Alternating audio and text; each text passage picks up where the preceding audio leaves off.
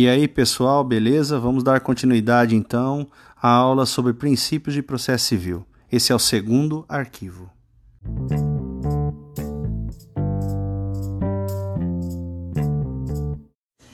Vamos dar sequência então ao princípio da cooperação. Esse princípio está estampado no nosso Código de Processo Civil, no artigo 6, o qual dispõe que todos os sujeitos do processo devem cooperar entre si para que se obtenha em tempo razoável decisão de mérito justa e efetiva. Pois bem, o princípio é, cooperativo nada mais é do que a expressão dos princípios do devido processo legal, da boa-fé processual, do contraditório e do respeito ao autorregramento da vontade das partes. Estes princípios todos juntos, eles têm a função de servir de base para o surgimento desse princípio que é chamado princípio da cooperação. Então, o princípio da cooperação define o modo como o processo civil deve estruturar-se no direito brasileiro. Né? Como que deve se estruturar? Todas as partes contribuindo, cooperando entre si, para que o processo, em tempo razoável, tenha então uma decisão de mérito justa e efetiva. Lembrando, ele é a soma, ele é a junção desses quatro grandes princípios: o princípio do devido processo legal, da boa-fé processual, do contraditório e do respeito ao autorregramento da vontade no processo. Né? Daí nasce então aquela visão que nós falamos para vocês no novo Código de Processo Civil, aquela visão de aproximação, de auxílio, aonde não existirá mais aquela vista da, das partes como litigantes, mas como auxiliares, como ajudantes uns dos outros na busca de uma solução justa, de mérito, é, justa e efetiva.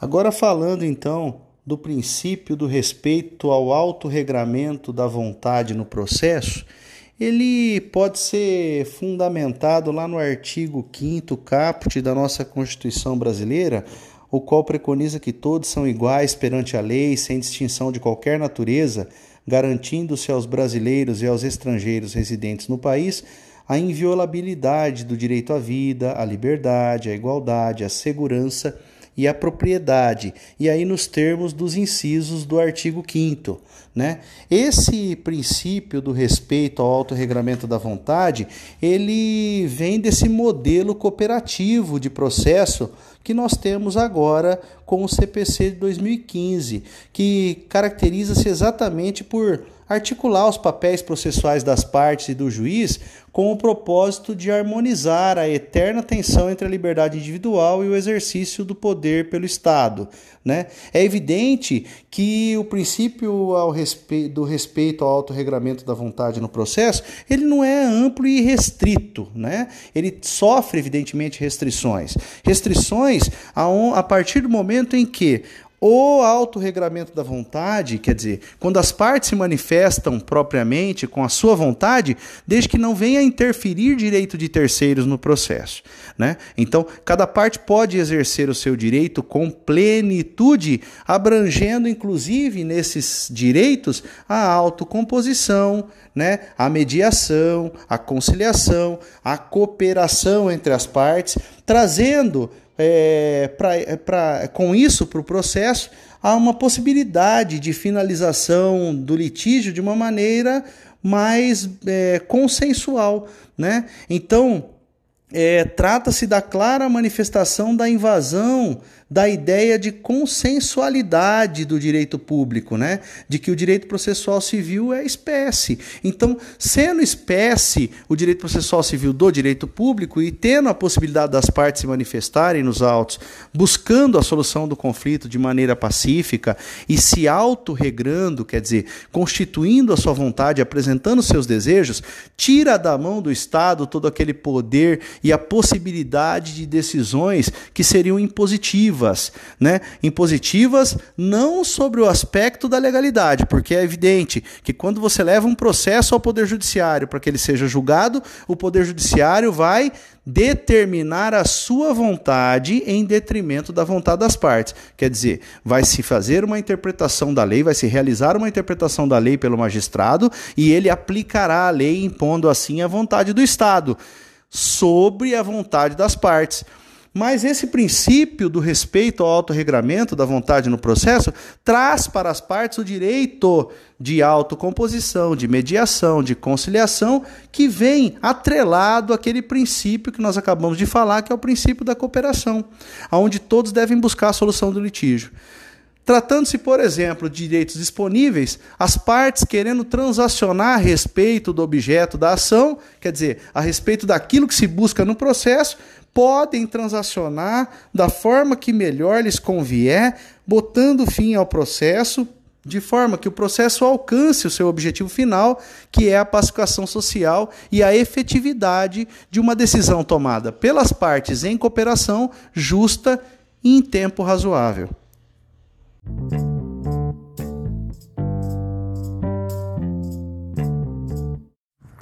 O princípio da primazia da decisão de mérito que pode ser que se vê regulamentado, que se vê reforçado no nosso CPC em vários dispositivos, especialmente nos artigos 4 e 6 mas nós podemos também citar os artigos 76, o 139, inciso 9, o artigo 282, parágrafo 2, o artigo 317, o 321, o 485, parágrafo 7, o 488 e aí vai.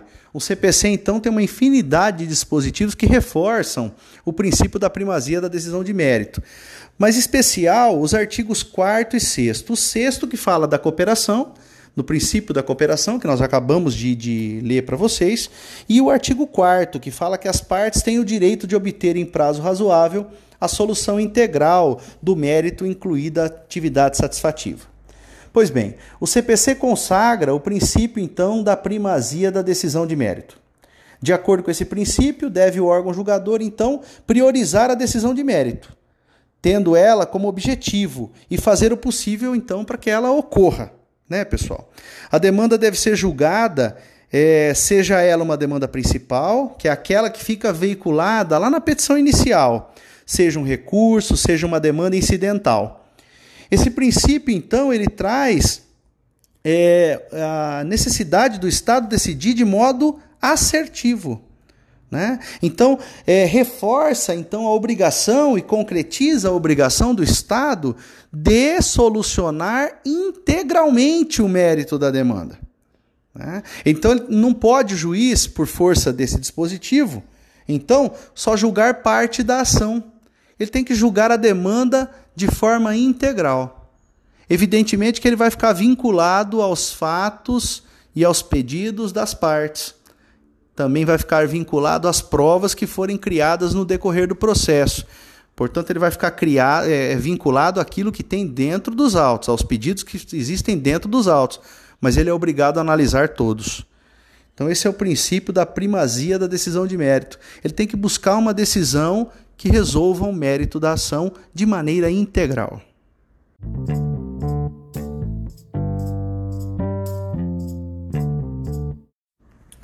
O princípio, então, da proteção da confiança, que surge do princípio da segurança jurídica, ele está diretamente ligado aos atos que são praticados, né? aos atos que se revestirão, então, desta aptidão de estabilidade que é peculiar da decisão judicial, a chamada coisa julgada. Né? O princípio da proteção da confiança ele está lá estampado no parágrafo 2 do artigo 5 da Constituição Federal, o qual preconiza que os direitos e garantias expressos nessa Constituição não excluem outros decorrentes do regime e dos princípios por ela adotados, ou dos tratados internacionais em que a República Federativa do Brasil seja parte. O princípio da proteção da confiança é, ele é dado no sentido de garantir ao cidadão que ele tenha, então, é, seus direitos de devido processo legal respeitados. A decisão jurisdicional, que qualifica-se também pelo fato de ter sido produzida em contraditório, após processo em que se confere às partes o poder de influenciar no conteúdo da decisão e em que são garantidos os direitos próprios ao devido processo legal, como o direito ao recurso, por exemplo. Né? Esse é o chamado aspecto substancial do contraditório. Tudo isso faz com que essa decisão judicial seja um ato normativo dos mais confiáveis. Nesse sentido, a gente pode olhar que o princípio da proteção da confiança impõe também o dever do tribunal de uniformizar a sua própria jurisprudência, conforme dispõe o parágrafo 4 do artigo 927 do Código de Processo Civil, o que expressamente menciona que o princípio da proteção da confiança é uma base do sistema de precedentes judiciais brasileiro. Então, é o que a gente chama de segurança jurídica. Um está atrelado ao outro. A segurança jurídica é mais amplo, enquanto a proteção da confiança é mais específico. A segurança jurídica das decisões, onde casos análogos, semelhantes, terão decisões idênticas, né, ou parecidíssimas, é, evidentemente, cada caso tem suas peculiaridades, mas terão o mesmo norte de decisão, traz para o indivíduo a proteção da confiança dele na decisão judicial que é mais acertada. Esse é o princípio da proteção da confiança.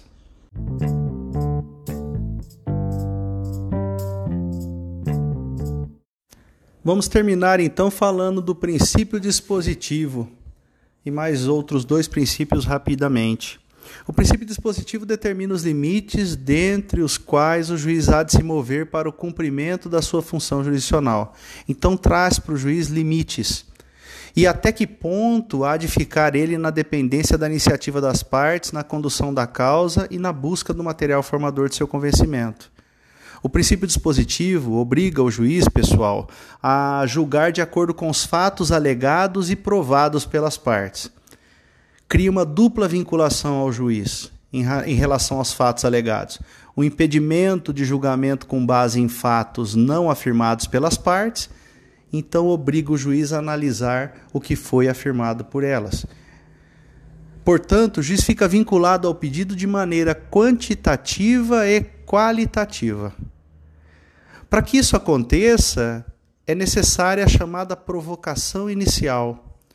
O processo, então, o judiciário, então, é inerte, ele demanda de ser provocado. O indivíduo interpõe a petição inicial, pleiteando algo em juízo, e aí essa é a provocação inicial necessária para que o processo tenha seu início.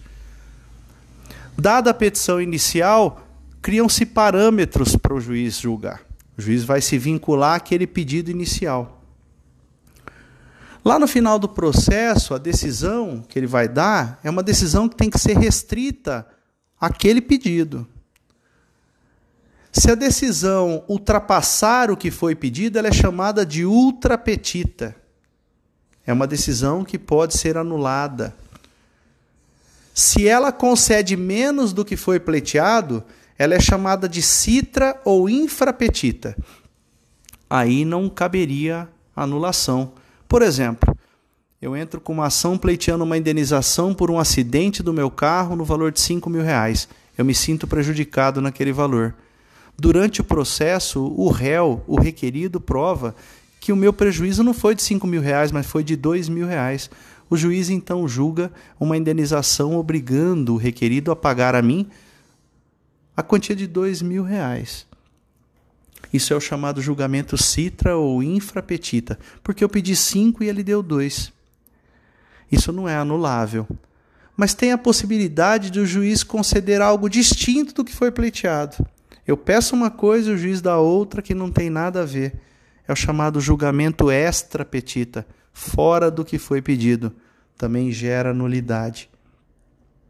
O que, que o juiz tem que avaliar no princípio dispositivo? Ele tem que avaliar todos os fatos constitutivos do direito do autor, então quer dizer, o autor tem que comprovar nos autos todos os fatos que constituem o seu direito, E o requerido, ele tem que apresentar ao processo fatos que impedem, fatos ou provas, enfim, que impedem, modificam ou extinguem o direito do autor, para que a decisão então sofra uma influência e aí o juiz possa impor a vontade do Estado sobre a vontade das partes. Então a gente pode ouvir falar de princípio dispositivo, princípio da demanda, né? Então nós vamos falar do direito da parte e do alcance da atividade jurisdicional propriamente dita. O juiz vai alcançar na sua atividade jurisdicional somente aquilo que ele pode alcançar, que é aquilo que foi delimitado pelas partes. O princípio dispositivo, ele está disposto no artigo 2 no artigo 141, 492, no próprio parágrafo único do 492, todos do Código de Processo Civil. O artigo 2 fala que o processo começa por iniciativa da parte e se desenvolve por impulso oficial, salvo exceções previstas em lei. Então cabe aí o chamado princípio inquisitivo ou do impulso oficial. O juiz tem a obrigação de dar impulso oficial durante todo o interprocedimental do processo, quer dizer, durante todo o processo. Ele trata-se do poder do magistrado para impulsionar o processo, de realizando atos e conduzindo diligências de ofício, sem a provocação das partes. Para que o processo não fique parado, para que o processo não, não fique ocioso e tenha, em tempo razoável, a solução de mérito justa e efetiva. Então, para isso, o juiz pode realizar a determinação de medidas de urgência sem oitiva das partes, em determinados casos. Ele vai ter que sanear o processo, ele vai ter que realizar a intimação das partes para que se manifestem nos autos em razão da chamada paridade de armas. E também vai exercer o cumprimento de medidas corretivas como emenda exordial, por exemplo. O autor entrou com uma petição que não está apta ainda ao recebimento, o juiz vai mandar com que o autor emende, proceda a emenda a exordial. Pois bem, como cada processo tem o seu tem as suas características peculiares, tem um outro princípio que a gente também precisa falar que está atrelado a esses outros dois, que é o princípio do poder geral de cautela do magistrado. Esse princípio é aquele que se caracteriza por permitir ao Estado, no caso o juiz, a ampla liberdade de direção do processo, velando, evidentemente, pelo correto andamento do mesmo. Né? podendo determinar qualquer medida judicial ou diligência necessária ao esclarecimento da demanda. Mas isso é lógico, né? dentro dos limites impostos, impostos pela lei. Está lá no artigo 297 do Código de Processo Civil. O juiz poderá determinar medidas que considerar adequadas para a efetivação da tutela provisória. Isso mostra que o juiz tem a possibilidade de agir dirigindo o processo de maneira correta para que ele tenha o seu processo devido, para que ele possa ser chamado de processo devido, ou então para que se cumpra o princípio do devido processo legal.